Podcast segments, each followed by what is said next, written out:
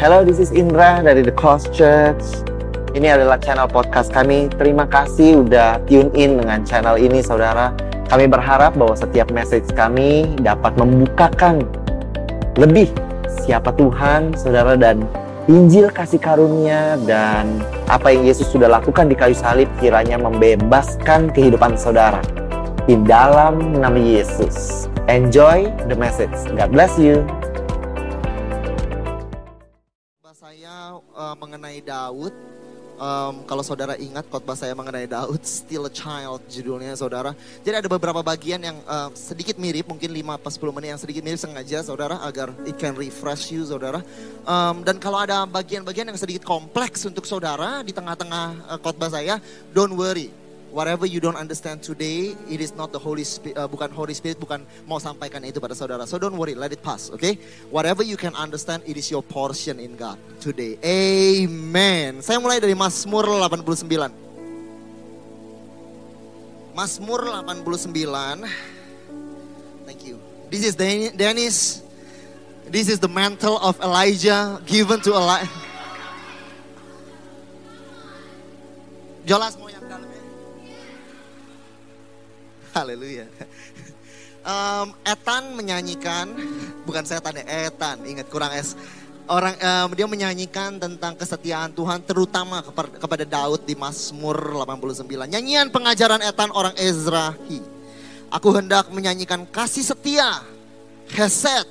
Heset itu kasih setia um, dalam perjanjian baru adalah kasih karunia. Itu kata yang sama. Heset dalam perjanjian baru adalah karis atau kasih karunia atau dalam bahasa Inggrisnya grace. Oke. Okay? Jadi Heset saudara. Um, aku hendak menyanyikan kasih karunia, kasih setia Tuhan selama-lamanya. Di sini kasih setia Tuhan digambarkan se, uh, sebagai dalam bentuk jamak plural, saudara. It is very um, It is very interesting kenapa plural saudara. Um, Tuhan memiliki kasih karunia, but why is it plural saudara? Kenapa jamak saudara? Lalu aku hendak memperkenalkan kesetiaanmu dengan mulutku turun temurun. Sebab kasih setiamu dibangun untuk selama-lamanya. Kesetiaanmu tegak seperti langit. Kesetiaanku dan kasihku menyertai dia. Oleh karena namaku tanduknya akan meninggi. Di manakah kasih setiamu? Heset, Heset dalam bentuk jamak kembali. Di manakah kasih setiamu yang mula-mula ya Tuhan yang telah engkau janjikan dengan sumpah kepada Daud. Ingatlah celah hambamu ya Tuhan bahwa di dalam dadaku aku menanggung penghinaan segala bangsa. Ini adalah nyanyian uh, dari uh, tentunya tentang uh, kecelaan yang Israel alami dan mereka mengingatkan kasih setia atau kasih karunia atau heset Tuhan kepada Daud dan kesetiaan Tuhan kepada Daud. Lalu dia mereka bernyanyi seperti itu, saudara. Um, Oke, okay, nanti kita akan masuk ke dalam situ, saudara. It is very interesting untuk saya, saudara, bahwa heset, saudara, bisa digambarkan di dalam bentuk jamak atau plural, saudara. Sebelum Daud jatuh dalam dosa, kita masuk, mari kita masuk ke dalam uh, ke dalam kehidupan Daud yang yang yang uh, berapa lama sebelum itu. Um, ada seorang pribadi yang bernama Daud, di mana Tuhan panggil dia next. Lalu ini yang terjadi di dalam kehidupan Daud. Oleh sebab itu, ketika Daud sudah jadi raja, suara Tuhan datang kembali. Beginilah kau katakan kepada hambaku Daud melalui Nabi Nathan. Beginilah firman Tuhan semesta alam. Akulah yang mengambil engkau dari padang. Ketika ketika mengiring kambing domba untuk menjadi raja atas umatku. Aku telah menyertai engkau di segala tempat yang kau jalani. Aku telah melenyapkan segala musuhmu dari depanmu. Aku membuat besar namamu. Seperti nama orang-orang besar yang ada di bumi. Daud saudara begitu luar biasa kita udah pernah bahas cerita ini. He was a nobody, saudara dia seorang shepherd, saudara dia seorang gembala yang kecil yang bahkan tidak dipandang ayahnya sendiri, saudara yang tidak dipanggil waktu Samuel datang, tapi Tuhan lihat dia. Karena when other people saw the shepherd, God saw the king in David, saudara. Dan Tuhan bawa dan pegang dia dan angkat dia, saudara. Lalu Tuhan melanjutkan apabila umurmu sudah genap. Ini adalah janji yang Tuhan berikan kepada Daud. Dan engkau telah mendapatkan perhentian bersama-sama dengan nenek moyangmu. Artinya nanti ketika engkau mati. Ada beberapa janji yang Tuhan mau berikan kepada saudara. Not only for you, tapi even when you die, saudara, later the promise still stands, saudara. Untuk keturunanmu, how good is your God, saudara. Oleh karena itu nggak mungkin kita yang pegang janji Tuhan, saudara. Pasti Tuhan yang pegang janjinya. Karena waktu Daud mati nanti, aku akan membangkitkan keturunanmu yang kemudian. Anak kandungmu. Dan aku akan mengokohkan kerajaannya.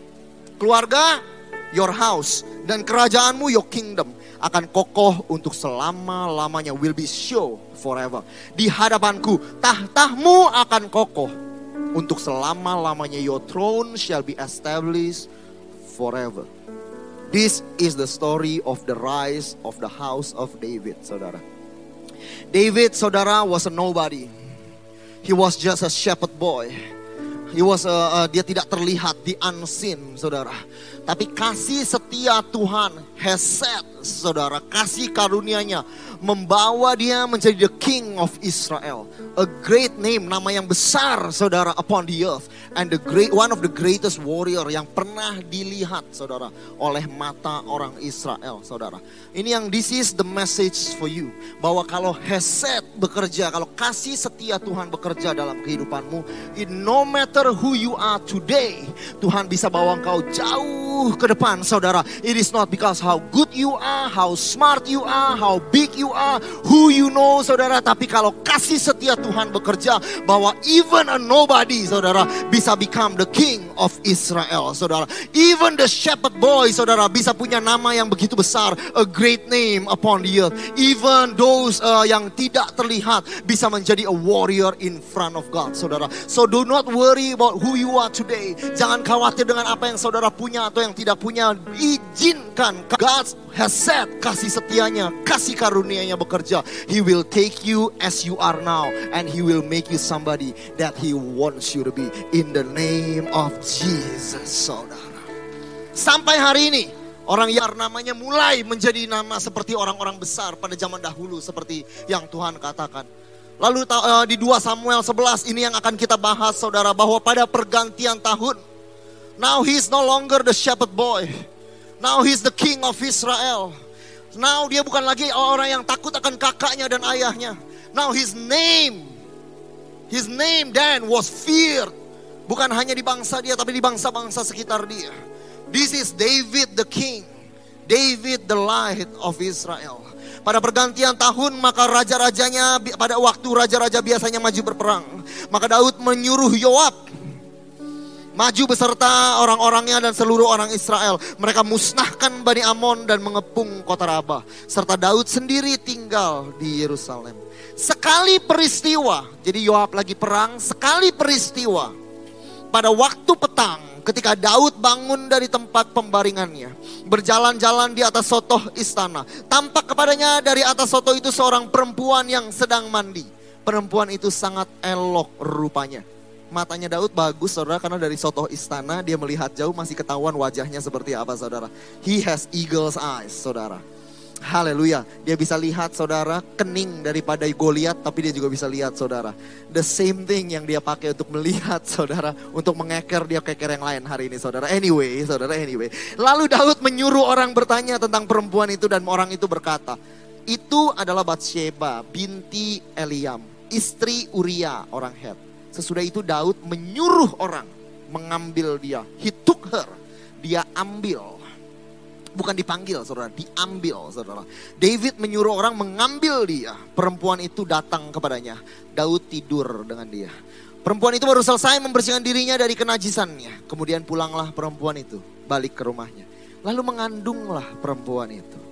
Disuruhnya orang memberitahukan kepada Daud, demikianlah, aku mengandung Singkat cerita, Daud membunuh suaminya karena wanita ini mengandung. Maka ketika didengar istri Uria bahwa Uria suaminya sudah mati, maka merataplah Bathsheba karena kematian kematian suaminya itu. setelah lewat waktu berkabung. Maka Daud menyuruh membawa perempuan itu ke rumahnya. Perempuan itu menjadi istrinya, melahirkan seorang anak laki-laki baginya. Tapi hal yang dilakukan Daud itu jahat di mata Tuhan. Saudara perhatikan, David was a nobody. He was the shepherd boy. Next, he was just someone that is unseen. Kasih karunia, Hesed, bahwa dia jadi the king of Israel. A great name upon the earth. The warrior. Dia mengalami kasih karunia yang mungkin saudara begitu berlimpah. Lalu dia ambil Bathsheba dan dia bunuh suaminya. Saudara, hari ini kita dihadapkan. Saudara, we know bahwa dia adalah seorang pribadi yang mengejar hati Tuhan. Tapi waktu kita datang dan kita mendalami kehidupan Daud. We wanna see a man after God's own heart. Yang kita temukan adalah seorang pembunuh. Kita mau cari iman yang kudus, iman yang murni di dalam kehidupan Daud. Tapi apa yang kita temukan? Kita temukan seorang yang berzina. Kita ingin sebuah se se seorang contoh di dalam Daud. Dan ketika kita dalami kehidupan dia, dia punya public fasad, saudara. Pandangan publik dia bertemu dan berjumpa dengan kebobrokan kehidupan dan kepahitan human reality, saudara. Kemanusiaan dari Daud. So this is David. Not only a nobody, not only the shepherd boy, not only the unseen. Tapi kita lihat Daud as a flawed man, a lustful person, a murderer, a broken human being, saudara.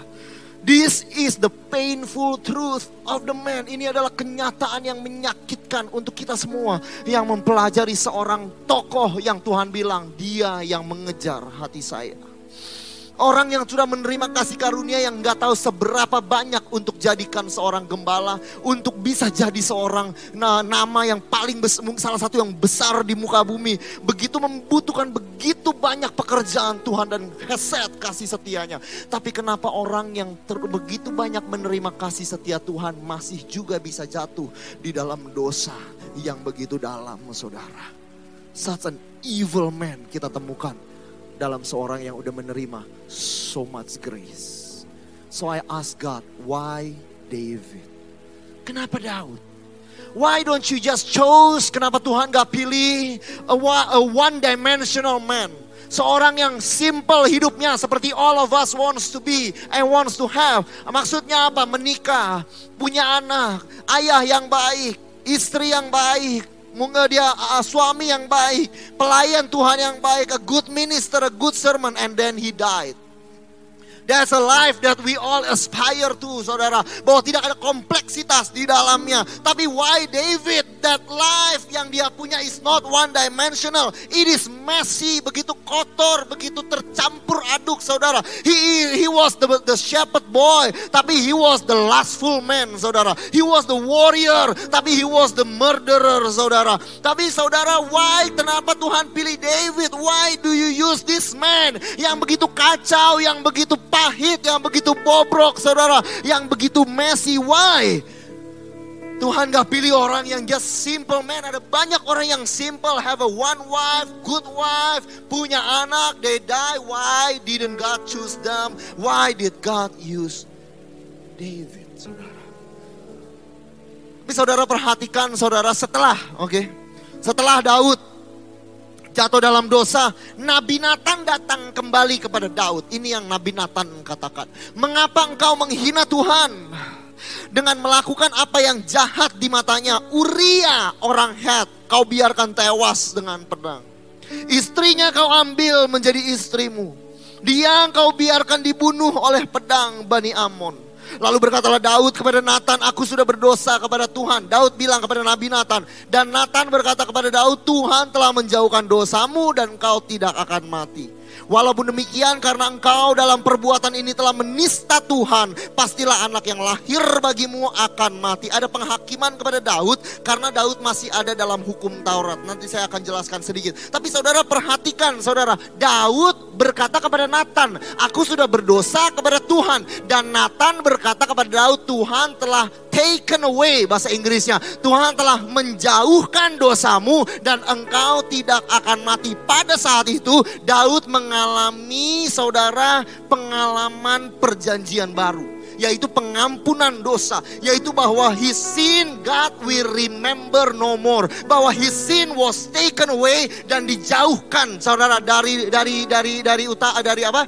Dari timur ke barat, saudara. Seolah-olah dia mengalami sesuatu an experience of a new covenant dialami oleh Daud pada saat itu bahwa dosamu dijauhkan daripadanya. Saudara perhatikan saudara, ini yang ketika Daud alami ini I understand um, uh, what, what David experience saudara. Waktu di satu Raja-Raja 15 penjelasan tentang Raja Daud dengan satu kalimat, ini penjelasannya. Daud melakukan apa yang benar di mata Tuhan. Tidak menyimpang dari segala yang diperintahkan kepadanya seumur hidupnya. Kecuali dalam perkara Uria kecuali dalam perkara Uria. Tapi waktu Paulus di dalam perjanjian baru menjelaskan kehidupan Daud, Roh Kudus menggerakkan Paulus untuk berkata demikian. Daud melakukan kehendak Allah pada zamannya. Lalu ia mati dan dibaringkan di samping nenek moyangnya. Di mana kecuali dalam perkara Urianya. Sudah tidak ada di sini. Kenapa saudara? Karena Daud dosanya sudah dijauhkan dari dia. Ketika Paulus berkata, saudara, Tuhan sudah tidak lagi mengingat dosa Daud. Kenapa? Karena Nabi Nathan berkata kepada Daud bahwa dosamu sudah dijauhkan daripadamu, saudara. Ini artinya that God will remember your sin no more, saudara. Bahwa ketika Tuhan mengingat Daud, saudara, dia tidak mengingat Daud di dalam perkara Uria, tapi dia hanya mengingat bahwa Daud telah melakukan kehendak Allah pada zamannya tanpa kecuali pada Uria. Why? Because the Lord remember his sin no more, saudara. Dan when God look at you, saudara, saya tahu ada dosa yang saudara lakukan kemarin, tapi di dalam Kristus kalau Tuhan sudah menjauhkan dosamu, maksudnya when he look at you, saudara, when he looks at you, dia tidak melihat dosamu, tapi dia melihat semua yang baik without mencatat dan mengingat apa yang dosa di dalam kehidupanmu. Bukan berarti Tuhan lupa, karena lupa itu pasif. Kuncinya di mana? Lupa. Itu pasif. Tapi tidak mengingat itu aktif, saudara. Seolah-olah kalau kita berkelahi dengan istri kita, kita berkata, saya nggak mau ingat kesalahanmu. Itu aktif. Jadi God actively tidak mengingat. Apakah Tuhan? Tentunya Tuhan tahu apa yang dia lakukan. Even di kisah para rasul, saudara. Tapi Tuhan tidak mencatat karena Tuhan actively not remembering David sin. Dan kalau saudara udah terima perjanjian baru di dalam Kristus, saya nggak tahu siapa yang ingatkan dosa-dosa saudara. Tapi yang pasti bukan Tuhan. Karena janji Tuhan kepadamu is that the Lord remember your sin no more in the name of Jesus. Di dalam saudara dia punya detail account, cerita detail Daud. Tadi kita baca di 2 Samuel. Dicatat ulang ditawari. Oke saya mau bacakan saudara. Look at this. Pada pergantian tahun, pada waktu raja-raja biasanya maju berperang, Daud menyuruh Yoab maju beserta orang-orangnya dan seluruh orang Israel. Mereka memusnahkan Bani Amon, mengepung kota Raba. Sedang Daud sendiri tinggal di Yerusalem. Next. Sekali peristiwa pada waktu petang di Samuel, ketika Daud bangun dari tempat pembaringannya, berjalan di atas soto istana, tampak kepadanya dari atas soto itu seorang perempuan sedang mandi. Perempuan itu sangat elok rupanya. Sesudah itu Daud menyuruh orang mengambil dia. Ini di 2 Samuel, tapi saudara Tawarih dan 2 Samuel banyak kemiripan. Salah satunya cerita Daud. Saudara perhatikan apa yang dicatat di satu Tawarih. Next. Pada pergantian tahun, cerita yang sama. Pada waktu raja-raja biasanya maju berperang, maka Yoab membawa keluar bala tentaranya, ia musnahkan Bani Amon, kemudian ia maju dan mengepung kota Raba. Sedang Daud sendiri tinggal di Yerusalem. Yoab memukul kalah Raba dan meruntuhkannya. Next, Pak sesudah itu Daud mengambil bukan Bathsheba, mengambil mahkota dari kepala raja mereka. Beratnya setalenta emas, bertatakan sebuah batu permata yang mahal dikenakan kepada kepala Daud. Juga diangkutnya banyak sekali jarahan dari kota itu. Pertanyaan saya, saudara, di mana cerita tentang Bathsheba? Kenapa tidak dicatat kembali? Saudara perhatikan next, saudara. Um, kitab Samuel dicatat sekitar tahun 900 atau sampai 700 paling lama, so, uh, 9 sampai 700. 300 tahun kemudian baru Tawarih dicatat, saudara. Oke? Okay? Dan dalam waktu di, di, di Samuel, at the time when kings go out to battle, David took Bathsheba. Tapi waktu Tuhan catat di sini, saudara, di satu Tawarih 300 tahun kemudian, at the time when kings go out to battle, David took the crown from the king. Saudara, di mana cerita Bathsheba? Sudah tidak diceritakan lagi. Kenapa? Karena God has decided bahwa your sin was taken away from you and you shall not die. Artinya apa? I will remember your sin No more saudara in the name of Jesus. Itu artinya ketika Tuhan berkata bahwa dosamu dibuang dari dari dari barat ke timur from the west to the east. Saudara bahasa Indonesia kayak utara dan selatan bukan? Tapi dari darat ke timur waktu saudara dosa saudara dibuang. That is how God looks at you. Bahwa there is no spot in you. Tidak ada cacat di dalam. Why? Because darah Yesus has taken away your sin. Boleh kita beri kemuliaan kepada Tuhan. So I don't know saudara siapa yang berbicara di hati nurani saudara bahwa you are a sinner, bahwa you are less than, bahwa you did not do this right, you did not do that right. Yang pasti bukan Tuhan. Karena when God says he remember sin no more, he didn't even gonna repeat your sin kepada hati saudara. That is how great God is. Saudara, benar gak sih Daud alami pengalaman perjanjian baru? You ask me. Benar gak sih? Oke kita lihat waktu Paulus menjelaskan tentang perjanjian baru kebenaran yang dari Kristus di Roma 4. Dia berkata begini, seperti Daud yang menyebut Berbahagia orang yang dibenarkan Allah bukan berdasar perbuatannya. Berbahagialah orang yang diampuni pelanggaran-pelanggarannya. Yang ditutupi dosa-dosanya. Berbahagialah manusia yang kesalahannya tidak diperhitungkan oleh Tuhan. Saudara, Daud mengalami Daud mengalami penghakiman. Tapi saudara, he saw a glimpse. Tuhan melakukan di dalam kasih karunia-Nya sedikit dari perjanjian baru. Artinya di mana pelanggaran tidak diingat kembali, saudara. Dan Daud, saudara, dijauhkan dosanya. Next, apa yang terjadi? Saudara lihat, waktu Daud aku sudah berdosa kepada Tuhan. Nathan berkata kepada Daud, Tuhan telah menjauhkan dosamu. Apa yang terjadi? Engkau tidak akan mati. Upah dosa adalah maut. Karena uh, Daud sudah dijauhkan dosanya maka engkau tidak akan mati. There shall be no death, saudara. Anak pertamanya dengan Bathsheba mati, tapi Daud tidak mati. Nah, setelah uh, jadi Daud, saudara jatuh dalam dosa, his sin was taken away. Apa yang dia lakukan berikutnya? Ini yang dia lakukan berikutnya. Setelah anak pertamanya mati, Daud menghibur hati Bathsheba, istrinya. Ia menghampiri perempuan itu dan tidur dengan dia.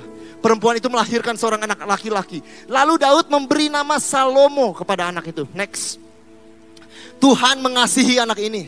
Dan dengan perantara Nabi Nathan ia menyuruh menamakan anak itu Jedediah, nama anak Pastor Julian, Jedediah yang arti uh, yang artinya orang yang dikasihi Tuhan oleh karena Tuhan. Jadi saudara, the first thing yang Daud lakukan, saudara, uh, setelah dia dia melakukan dosa, dia diampuni dosanya, lalu dia menghampiri Bathsheba dan dia memiliki seorang anak. Next, saudara, ini yang terjadi. David sin David's sins was taken away and they, because his sin was taken away, he lived. Lalu because he lived, he had Solomon. Saudara, itu adalah hal pertama yang dia produce after he lived, saudara. Dan Salomo yang membawakan zaman keemasan kepada orang Israel, saudara. Itu adalah kedalaman ketika Tuhan berkata dosamu diampuni. Artinya apa? Waktu Tuhan bilang dosamu was taken away, artinya akan ada hopeful future. Akan ada hidup yang penuh dengan pengharapan. Waktu Tuhan berkata saudara bahwa bahwa dosamu diampuni artinya ada restoration, ada pembaharuan. Artinya akan ada kesempatan yang baru. Artinya akan ada sesuatu yang baik yang keluar setelah ini. Walaupun kau telah berdosa tapi when God says your sin was taken away, you do not have to be afraid for your future. Karena when God forgives. Artinya saudara, he guarantees your future at the same time. Saudara, boleh kita beri kemuliaan kepada Tuhan. Dalam pengampunan ada pengharapan. Dalam pengampunan ada pembaharuan. Di dalam pengampunan ada kesempatan yang baru. So it is very powerful when we say God forgives you. It is powerful word. It is not only okay God forgive us. It mean it contains guarantee for your future in the name of Jesus. Haleluya. Tapi Daud saudara hidup di dalam hukum Taurat. Oleh karena itu ada penghakiman, yaitu apa? Anak pertamanya mati. Saudara perhatikan ini. David sin. Dia mengalami setengah perjanjian baru. Kenapa? Karena dia masih dalam hukum Taurat. Ada condemnation, ada punishment under the law. David, first son dari Bathsheba, meninggal. Tapi pada saat yang bersama, David sin was taken away setelah itu. And David lived and had Solomon. David nggak bisa mengalami ke the fullness of the new covenant. Kenapa? Because there is no Christ. Tapi untuk saya dan saudara, there is Christ, saudara. Oleh karena itu waktu saudara berdosa, akankah ada penghakiman, eh, penghakiman, akankah anakmu meninggal, akankah keluargamu celaka, saudara perhatikan. Ini ada di dalam Kristus. Now, there is therefore no condemnation for those who are in Christ Jesus. Jadi pas Daud mengalami kesetiaan Tuhan tapi juga penghakiman dalam hukum Taurat. Tapi for me and for you in the name of Jesus. Now there is therefore no condemnation for those who are in Christ Jesus. Jadi apa yang tersisa untuk saudara? Hanya pengalaman yang ini yang tersisa untuk saudara. Bahwa di dalam pengampunan Yesus akan ada pembaharuan untuk hidupmu. Bahwa di dalam pengampunan Yesus akan ada second, third, fourth chances for your life. Bahwa di dalam pengampunan Yesus ada pengharapan yang baru and a sure future for your life in the name of Jesus. And everybody who receives says, Amen. Wow. Hallelujah. Are you being set free at the moment church? I hope you are. It set me free. Tapi lalu saya bilang sama Tuhan, why David? Kenapa Daud? Coba saudara perhatikan, this is David. A nobody. The shepherd boy. The unseen. He became the king of Israel, a great name, the warrior. Tapi he was a flawed man, a lustful person, a murderer, a broken human being. Tapi apa yang dilakukan? Dia mendapat house and kingdom that is sure forever. Saudara, anaknya dipilih dan dikokohkan kerajaannya. Saudara, I ask God why David? Kenapa nggak pilih orang yang one dimension? A good husband, a good father, became a king, a good king, and then he died. Isn't that the thing that we all wanted? Tapi Tuhan pilih Daud. Karena Tuhan tahu bahwa you are not like that bahwa you love God but at the same time you love other things. Bahwa many times we are so broken that I am a pastor but at the same time I have other things in my heart. Dan God want to tell you bahwa I can handle you. Bahwa Tuhan bisa hadapi saudara. Tuhan tidak takut dengan cerita kehidupanmu. Bahwa Tuhan bukan cuma mau saudara Grace yang seperti ini, a nobody become somebody itu grace yang kita yang romantis buat kita. Semua kita bisa relate. Tapi if we can be honest, kalau kita bisa jujur, grace yang seperti ini, a lustful person, a murderer, bisa memiliki a house that kingdom and a kingdom that is sure forever. Bahkan kita yang percaya kasih karunia pun mau menunjuk orang seperti itu dan menyalahkan mereka. Am I correct? Ini this is not the grace yang kita bisa besarkan, tapi Tuhan mau bilang sama Tuhan, tapi Tuhan mau bilang kepada saudara, I don't have have just one type of grace. Tadi pertama saya bilang bahwa di dalam Mazmur 89 dikatakan your graces, kasih setia, heset tapi dalam bentuk jamak. Karena apa? Karena Tuhan bukan punya satu jenis kasih karunia. Bahwa Tuhan punya kasih karunia untuk bawa saudara from nobody to somebody. Tapi bagaimana dengan orang yang tangannya kotor? Bagaimana dengan Daud yang tangannya berlumuran darah? Bagaimana dengan Daud yang hatinya penuh dengan kekotoran dan dengan kejijikan dia akan istri orang lain? Bagaimana dengan dia? Tuhan bilang for him I have grace too. I don't have one type of grace. I don't have just one type of grace. I am the God of all grace, saudara. Petrus berkata, He is the God of all grace. I don't know what kind of grace you need, saudara. Maybe you are a nobody, God have grace for you. Maybe you are you have lust in your heart, God have grace for you. Maybe you are still bondage by porn, God has grace for you. Mungkin you are a good wife, then God has grace for you, but you are not so good as a wife. God has grace for you, saudara. Bahwa God Tuhan saudara nggak takut dengan jalan kehidupan saudara. Dia nggak takut saudara dengan kekotoran dan kebobrokan kehidupan saudara. Bahwa Tuhan bisa handle your life. and bring good in your life. He is the God of whatever grace you need. The God of whatever grace you need. I look at the nobody become somebody. We romanticize that. Tapi we look at the dirty person. Even us want to point finger. Tapi God is not human. His grace is not like our grace, saudara. His grace is greater. We cannot handle that. We cannot handle a public figure like David.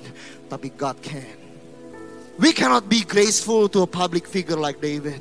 Tapi God can give grace even, even to David. Why David? Not one dimension, multi-dimensional man. A shepherd, a murderer. A man after God's own heart, a lustful person. A warrior, someone who uses public office to kill someone else. Why David?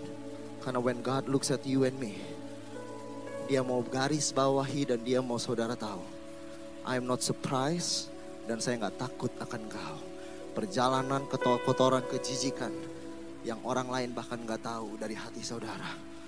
Tuhan masih bisa ampuni, tolong dan berikan masa depan yang indah dan penuh dengan harapan dari yoga. Waktu saya lihat kehidupan Daud, I am blessed karena I am not one dimension. I'm a pastor but I'm something else. I'm a nobody yes but I'm a flawed man. Tapi Tuhan assure bahwa God can use you too.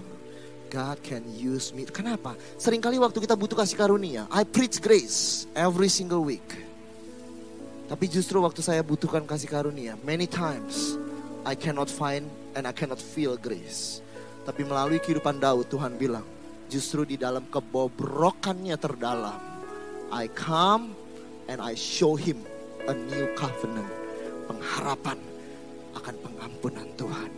Dan Tuhan tunjukkan bahwa nggak ada sin yang greater than His grace. His grace is always greater than your sin. In the name of Jesus. Bolehkah kita beri kemuliaan kepada Tuhan? Lalu Salomo jadi raja. Salomo jadi raja, saudara. Daud memerintah orang Israel selama 40 tahun. Di Hebron ia memerintah 7 tahun. Di Yerusalem ia memerintah 33 tahun. Salomo duduk di atas tahta Daud ayahnya. Kerajaannya sangat kokoh. Wow.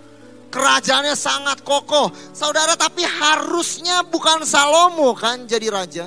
Kenapa? Karena dia bukan the rightful heir. Dia bukan penerus berikutnya. Siapa penerus berikutnya? Namanya Adonijah bahasa Inggrisnya. Kalau bahasa Indonesia Adoniyah. Saudara, oke okay, next. Saudara lihat. Adoniyah berkata, engkau sendiri tahu, akulah yang berhak atas kedudukan raja. This is the rightful heir. Seluruh Israel mengharapkan aku yang harusnya jadi raja. Tapi sebaliknya kedudukan raja jatuh kepada adikku. Kenapa? Sebab Tuhan, sebab dari Tuhanlah ia mendapatkannya. Saudara perhatikan, David the nobody, the shepherd boy, the unseen, jadi the king of Israel, a great name and the warrior. Lalu saudara, waktu Salomo ke Tuhan malah nggak pilih Adonijah, Adonia, saudara, tapi Tuhan pilih Salomo, the wrongful heir. Son of David clumsiness, anak dari ke kecerobohan Daud, saudara. Born out of chaos, saudara. Dalam kekacauan dia lahir, saudara. Tapi saudara perhatikan dia, the wrongful heir become the king of Israel, saudara. Anak dari kecerobohan Daud jadi membawakan the golden age, zaman keemasan dalam Israel, saudara. Born out of chaos, lahir dari kekacauan. Dia yang bawakan the peaceful kingdom, shalom. Shalom, lahir dari kekacauan. Bawakan damai, saudara. The history of grace repeats itself. Tuhan punya kasih karunia untuk Daud. Tuhan ulang lagi kepada Salomo. Karena God wanna tell you today. Engkau sudah alami kasih karunia hari ini. You see tomorrow. Because my grace is going to come again.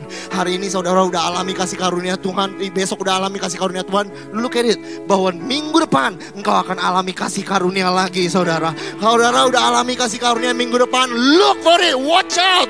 Karena bulan depan kasih karunia aku masih akan datang ke dalam kehidupanmu. Udah bulan depan saudara udah alami kasih karunia Tuhan. Watch out karena tahun depan grace is gonna keep on coming and the cycle of grace gonna keep coming grace upon grace upon grace. So Ko Isaac and Cialin, you have received grace. Watch out, your next generation is going to receive grace, and history gonna repeat itself. The history not of anger, but the history of grace.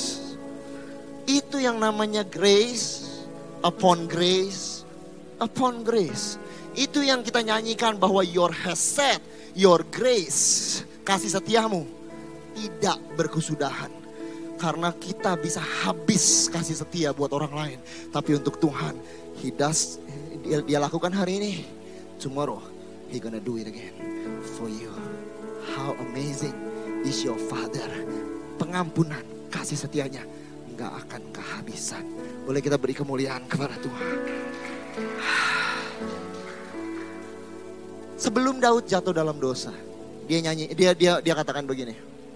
Tuhan katakan begini, sebelum Daud jatuh dalam dosa. Apabila umurmu sudah genap, engkau telah mendapatkan perhentian bersama dengan nenek moyangmu. Aku akan membangkitkan keturunanmu yang kemudian. Anak kandungmu, aku akan mengokohkan kerajaannya. Ini di 2 Samuel 7, back, di 2, di back, 2 Samuel 7 betul? Tadi uh, Daud jatuh dalam dosa di 2 Samuel berapa? 11, betul? Artinya Tuhan bilang aku akan angkat anak. Dan aku akan kokohkan kerajaannya. Lalu Daud dalam jatuh dalam dosa, di alam kecerobohannya dia punya anak. Yang Tuhan pilih, anak yang dalam kecerobohan Daud dia jatuh dan dikokohkan kerajaannya. I don't understand God. Saya juga nggak ngerti kenapa. Tapi saya rasa Tuhan mau bilang bahwa dari dari kekotoran aku bisa ciptakan keindahan. This is the first. I can bring out beauty out of ashes saudara bahwa dari debu kehancuran kalau Tuhan turut bekerja dia bisa ciptakan sesuatu yang jauh lebih baik saudara dari kehidupanmu I don't know where you are today saudara I don't know saudara kebobrokan macam apa. Tapi kalau Tuhan datang saudara dry bones awaken saudara. Maka saudara apa yang debu kotor hancur Tuhan dengan sengaja pilih Salomo. Kan dia mau tunjukkan bahwa dalam kehancuran kalau Tuhan ikut bekerja. Dia bisa jadikan sesuatu yang indah. Beauty out of ashes. In the name of Jesus. Pengampunan Tuhan mampu kesetiaan Tuhan mampu. Dan ketika engkau gagal, Tuhan tidak gagal dalam kehidupanmu. Ada penghakiman, there's no condemn, condemnation for those who are in Christ Jesus. Apa yang tersisa untuk saudara? Keset, kasih, setia Tuhan in Jesus. rahasianya apa? Mungkin rahasianya ada di nama mereka Coba saya saya saya bacakan. Dan Yahweh Tuhan mengasihi anak ini. Dengan perantaraan Nabi Nathan, ia menyuruh menamakan anak ini Jedediah. Ini the secret of their sure future. Karena nama Daud artinya beloved. Dan nama Jedediah artinya beloved of the Lord. Bahwa masa depan yang baik akan datang ke dalam kehidupanmu This is the message yang Tuhan sembunyikan dan dia berikan kepadamu.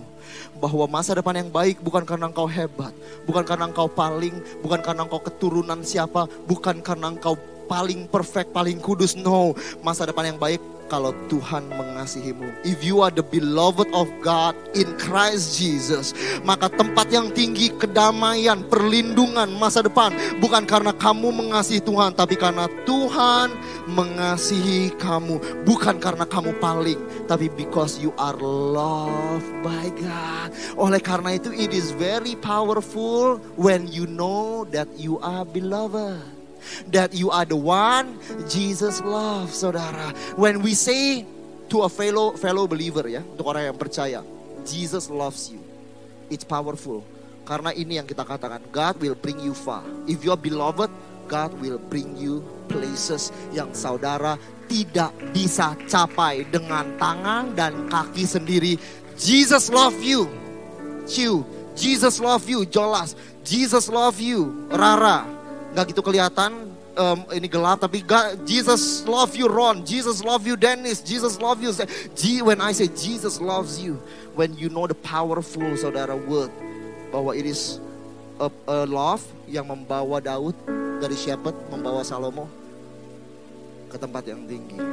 And this is his love for you in Christ Jesus. Saya boleh panggil the worship team to come forward. Kenapa masa depan yang baik untuk Daud ketika dia terima kasih karunia? Kenapa masa depan yang baik untuk Daud bahkan di dalam kebobrokan?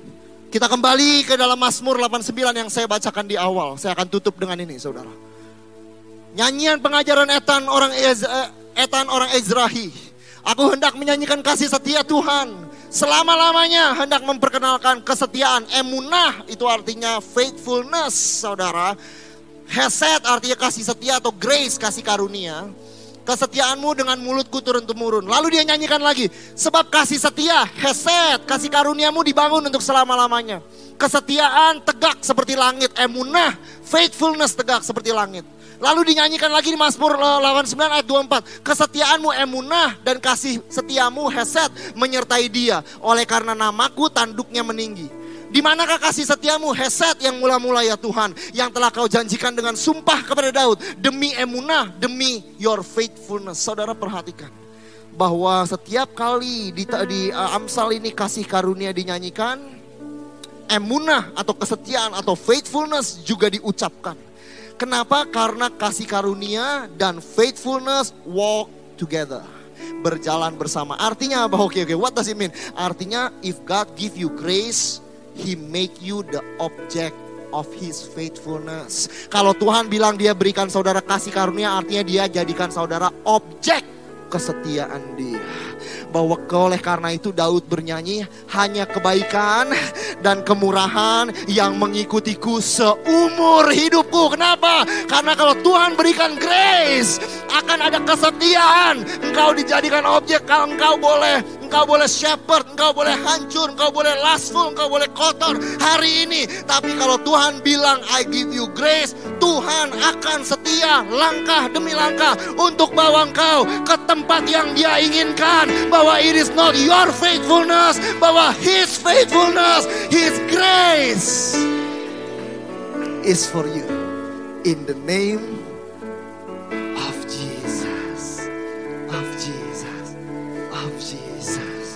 Saya akan bacakan satu ayat terakhir. Lalu pemusik dan penyanyi akan menyanyikan dengan waktu yang sangat tepat. Right kick. Haleluya. How are you Vina?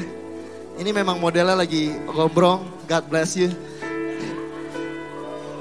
Bener gak sih kalau grace berjalan bersama dengan ratapan apa cuma ada di Mazmur 89? I show you dari ayat yang lain. Ratapan tiga ini yang sering kita nyanyikan.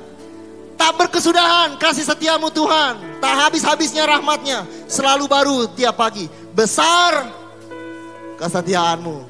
Because when there is grace, there is faithfulness. Kalau Tuhan bilang, I give you grace. Jadi gereja kita bukan gereja yang grace-grace gitu. It's not like that.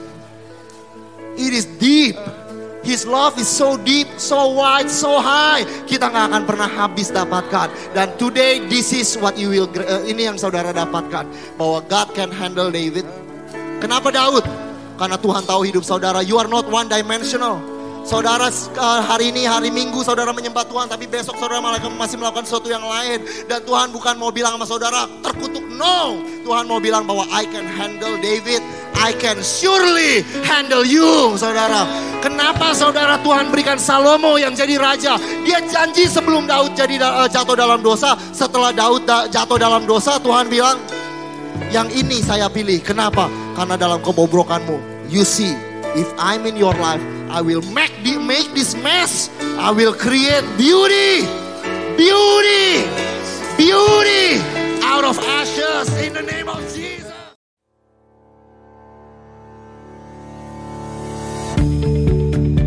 Terima kasih lagi sudah mendengarkan episode ini saudara dari podcast ini. Thank you so much saudara. Saya berharap bahwa Injil kasih karunia dan apa yang Yesus sudah lakukan bisa membebaskan kehidupanmu saudara. Kalau saudara diberkati, saya mengundang saudara untuk share saudara um, sermon ini baik secara pribadi kepada your friends and your family saudara atau you can screenshot dan kau bisa bagikan kepada sosial media saudara dan jadilah terang saudara. I hope um, message ini melalui saudara bisa memberkati lebih banyak orang lagi. Dan kalau saudara diberkati, saya mengundang saudara untuk subscribe kepada channel podcast ini. Again, I want to thank you. Berterima kasih kalau saudara mendengarkan dan mengizinkan dirimu diberkati dari apa yang kami lakukan. Terima kasih, Tuhan berkati. God bless you and bless you and bless you again. In Jesus' name. Amen.